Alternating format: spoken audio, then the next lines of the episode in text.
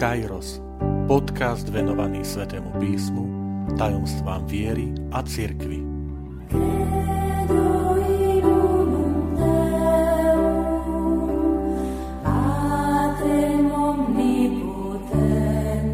Sedemdesiata časť Posledná večera ako židovská veľkonočná večera.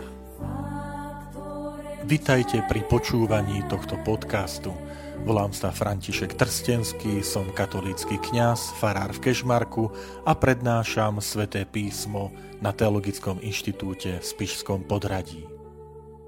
Viem dobre, že v predminulej časti som rozprával o tom, že Ježišova posledná večera podľa názoru súčasných odborníkov pravdepodobne nebola slávená na ten židovský spôsob, ako židovská veľkonočná večera, ako seder. Ale stále jestvujú odborníci, ktorí zastávajú ten názor, vychádzajúc z biblického textu, že mohla to byť slávená na ten židovský spôsob. A v tejto časti chcem práve spolu s vami pouvažovať, že ak teda bola na ten židovský veľkonočný spôsob slávená, tá Ježišova večera, ako asi prebiehala, aký mala priebeh. Poďme, budeme sa opierať o Evangelium podľa Lukáša, 22. kapitola, 7. až 13. verš, kde máme opísaný e, priebeh tej prípravy veľkonočnej večere. A text hovorí. Prišiel deň nekvasených chlebov, keď bolo treba zabiť veľkonočného baránka. Poslal Petra a Jána so slovami, chodte a pripravte nám veľkonočnú večeru. Oni sa ho opýtali, kde ju máme pripraviť. Povedal im, len čo vojdete do mesta, stretnete človeka, ktorý bude niesť čbán vody. Chodte za ním do domu, do ktorého vojde a majiteľovi domu povedzte, učiteľ ti odkazuje, kde je miestnosť, v ktorej by som mohol jesť so svojimi učeníkmi veľkonočného baránka. On vám ukáže veľkú hor, prestretú hornú sieň, tam pripravte. Išli teda a všetko našli tak, ako im povedal. A pripravili veľkonočného baránka. Takže tu máme priebeh tej prípravy a potom už ide slova ustanovenia samotná posledná večera. Tak poďme si trošku e, skúsiť zrekonštruovať, ako ten priebeh prípravy mohol vyzerať.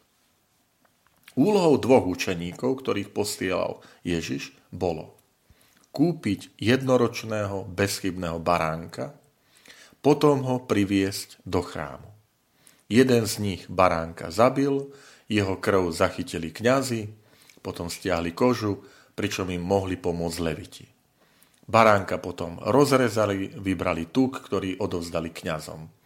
Baránka, baránok má zostať celý, to znamená, kosti sa nelámali.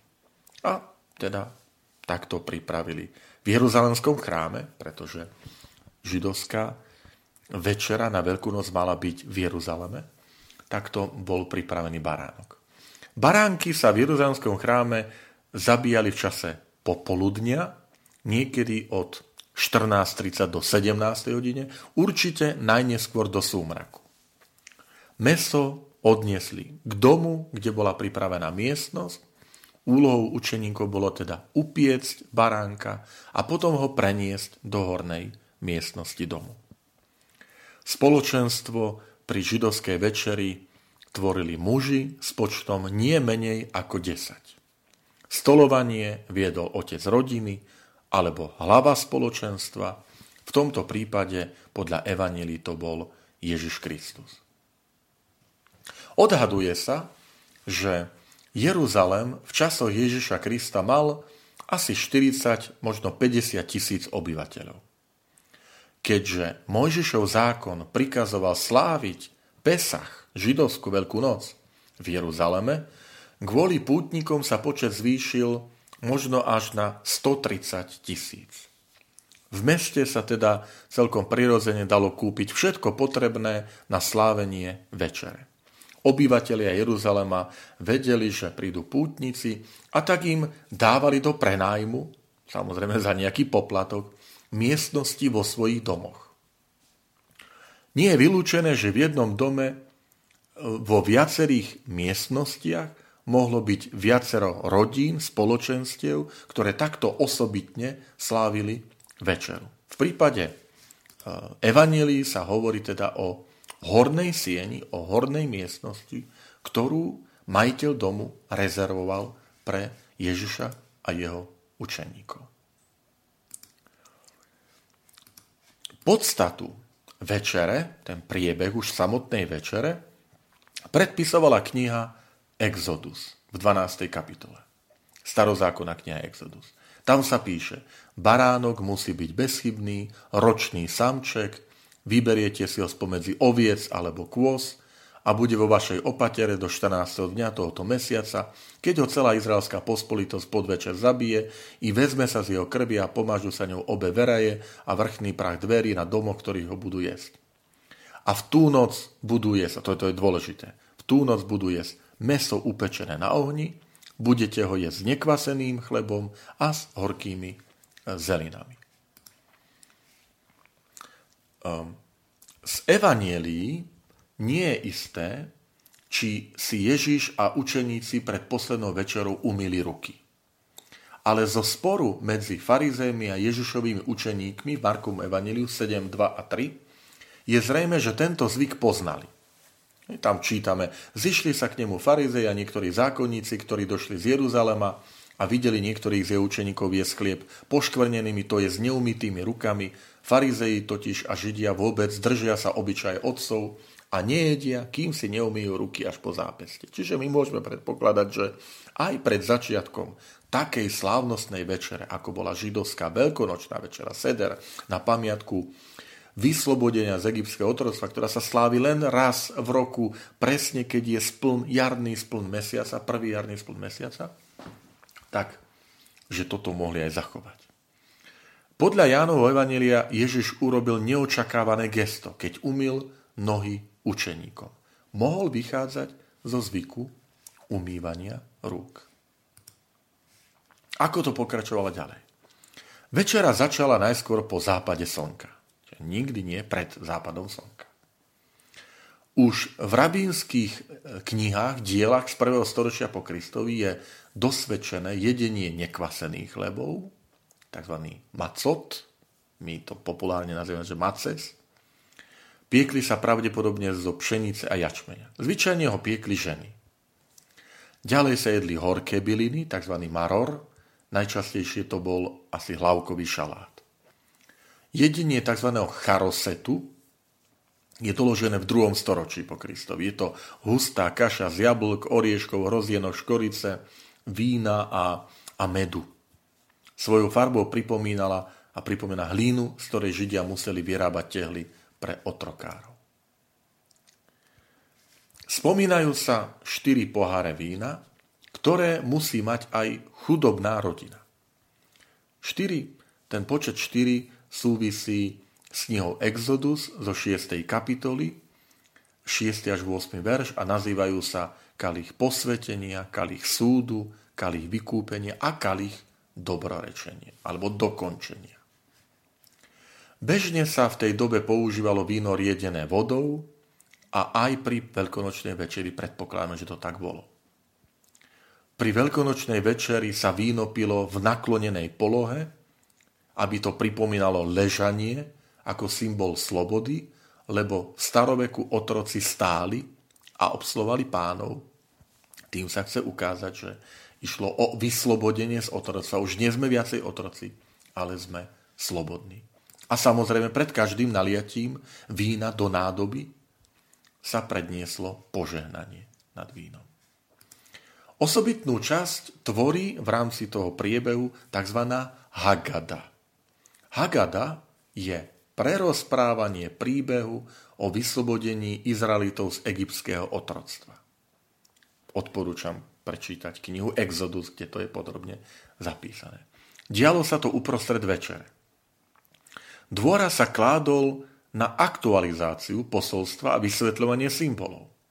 Čiže Židia dodnes nepovedia, že, že oni boli otrokmi a pán ich vyslobodil, ale boli sme otrokmi a pán nás vyslobodil. Teda je tá, tá aktualizácia, že tá večera je vlastne sprítomnením toho, tej udalosti vyslobodenia z otroctva, ktorú zažili otcovia v Egypte.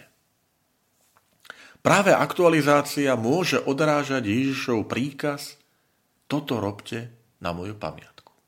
V knihe Exodus 12. kapitole sa píše, a keď sa vás opýtajú vaše deti, čo to máte za zvyk, vy odpoviete, to je obetovanie paschy pre pána, ktorý obišiel domy Izraelitov v Egypte, keď byl egyptianov a keď naše domy ušetril. Tu ľud, padol, tu ľud padol, na kolena klaňal sa a Izraeliti išli a urobili tak, ako Mojžišovi Áronovi prikázal pán. Tak urobili. A v knihe Exodus 13. kapitole sa píše, sedem dní sa budú jesť nekvasené chleby a nesmie byť nič kysnuté vidieť v celom tvojom okolí. Kysnuté cesto sa nesmie nájsť u teba. V ten deň povieš svojmu synovi, to sa robí preto, čo pre mňa urobil pán, keď som vyšiel z Egypta. Dôležité, ako, ako počujeme, uh, to vysvetlenie. Hej, teda tvoja úloha toho, tej hlavy rodiny je vysvetliť, to máš jedinečnú príležitosť, učiť svoje deti náboženstvo pri tej, pri tej veľkonočnej večeri, povedať, prečo toto robíme, toto je naša viera, toto je vyslobodenie z egyptského otroctva. Na to sa kládol dôraz. Vidíte, ako veľmi silný odkaz aj do našich rodín, aby naši otcovia mami boli, boli učitelia viery, aby vysvetľovali aj pri stolovaní, pri obede nedelnom, o čom bola homília, čo bola Sveta Omša, aký je liturgický rok, v priebehu týždňa, pri večeri, pri nejakom stretnutí, je aj priestor, kde sa pýtame aj na známky, aký si mal deň a čo si dostal, aké sú spolužiaci a tak ďalej, ale aj na to, aby sme boli učiteľmi viery. Potom sú tu otázky. Rozprávanie toho príbehu predpokladalo dialog medzi otcom, alebo teda učiteľom a deťmi, učeníkmi. A súčasťou tohto dialogu boli aj otázky. Ten počet nebol známy, Najčastejšie sa v tradícii uvádzajú, že boli buď tri alebo štyri otázky. Že mala sa tam ako si odohrať istý dialog, že ten, ten, to dieťa má sa spýtať, alebo ten učeník, prečo je táto noc odlišná od všetkých iných nocí, pretože vo všetky ostatné noci môžeme namáčať raz, ale v túto noc dvakrát, hej, teda tie horké byliny a tak ďalej. Prečo vo všetky ostatné noci my môžeme jesť kvasené nekvasené, ale v túto noc len nekvasené jedlo? Prečo vo všetky ostatné noci my môžeme jesť meso pečené, dusené alebo varené, ale v túto noc len pečené? Môžu byť aj odlišné ďalšie otázky. V každom prípade je to odkaz na, na to, že e, bolo tam potrebné vysvetlenie, dialog. My, my ho nachádzame.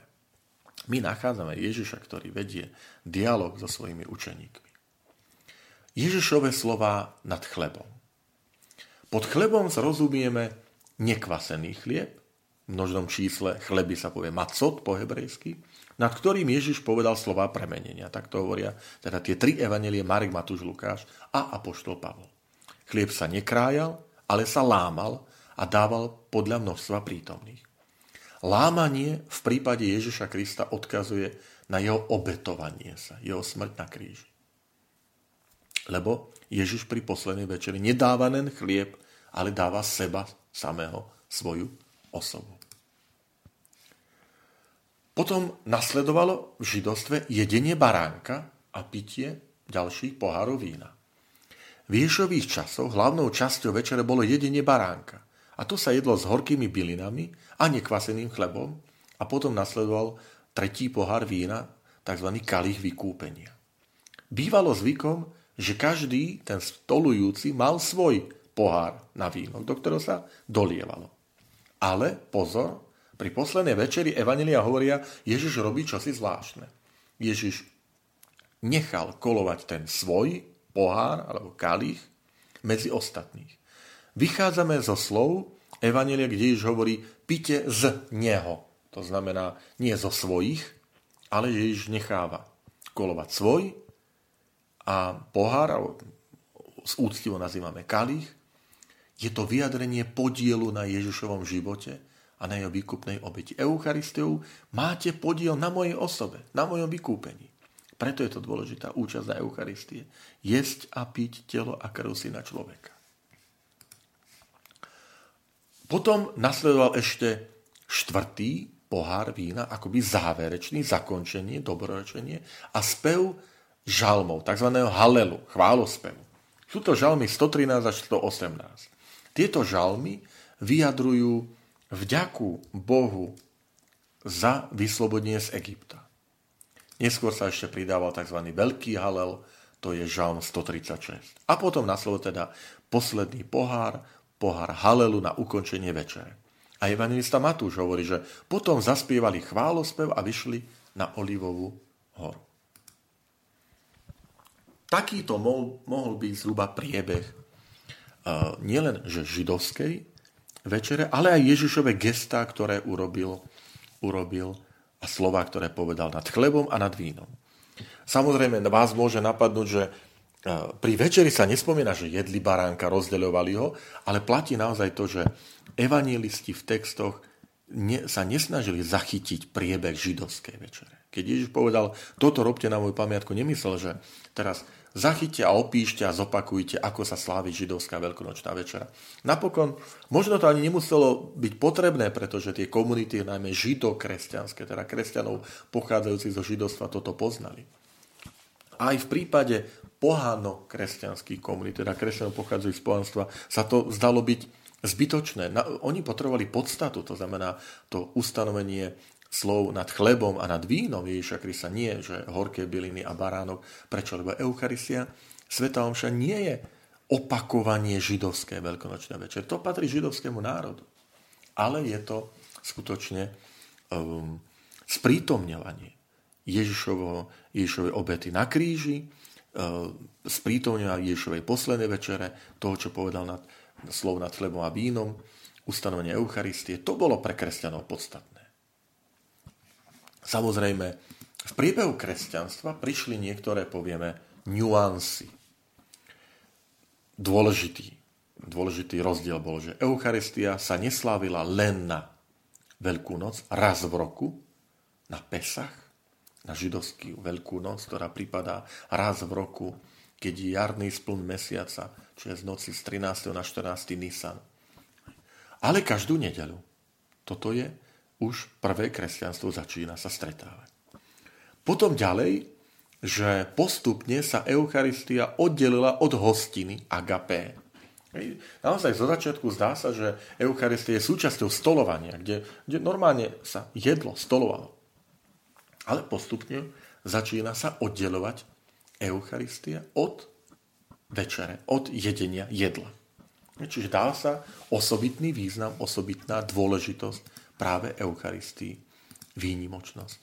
No a potom ďalší dôležitý, aj, aj taký akoby oddelenie sa, vyčlenie sa zo židovstva, z toho prostredia, keď kresťanské slávenie Veľkej noci sa oddelilo od slávenia židovskej Veľkej noci, Pesachu, tak to nazývame.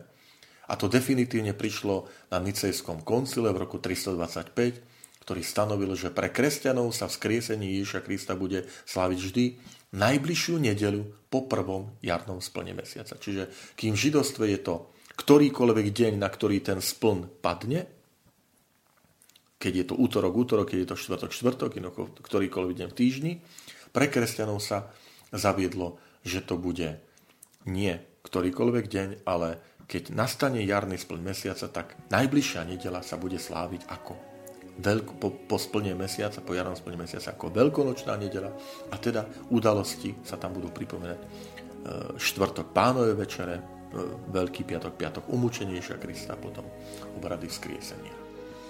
Tak, milí priatelia, toto je taký krátky náčrt možného priebehu Ježišovej poslednej večere, ak by, ak bol slávený podľa židovskej Veľkej noci, tak je to istá teória, istá, istý náčrt, ako to mohlo vyzerať, ako slávili Židia v čase Ježiša Krista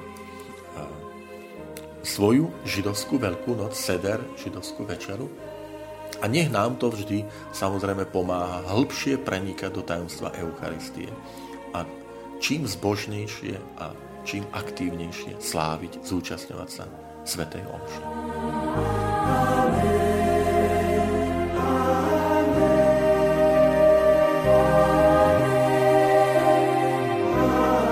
Ďakujem, že ste počúvali tento podcast. Teším sa na ďalšie stretnutie s vami.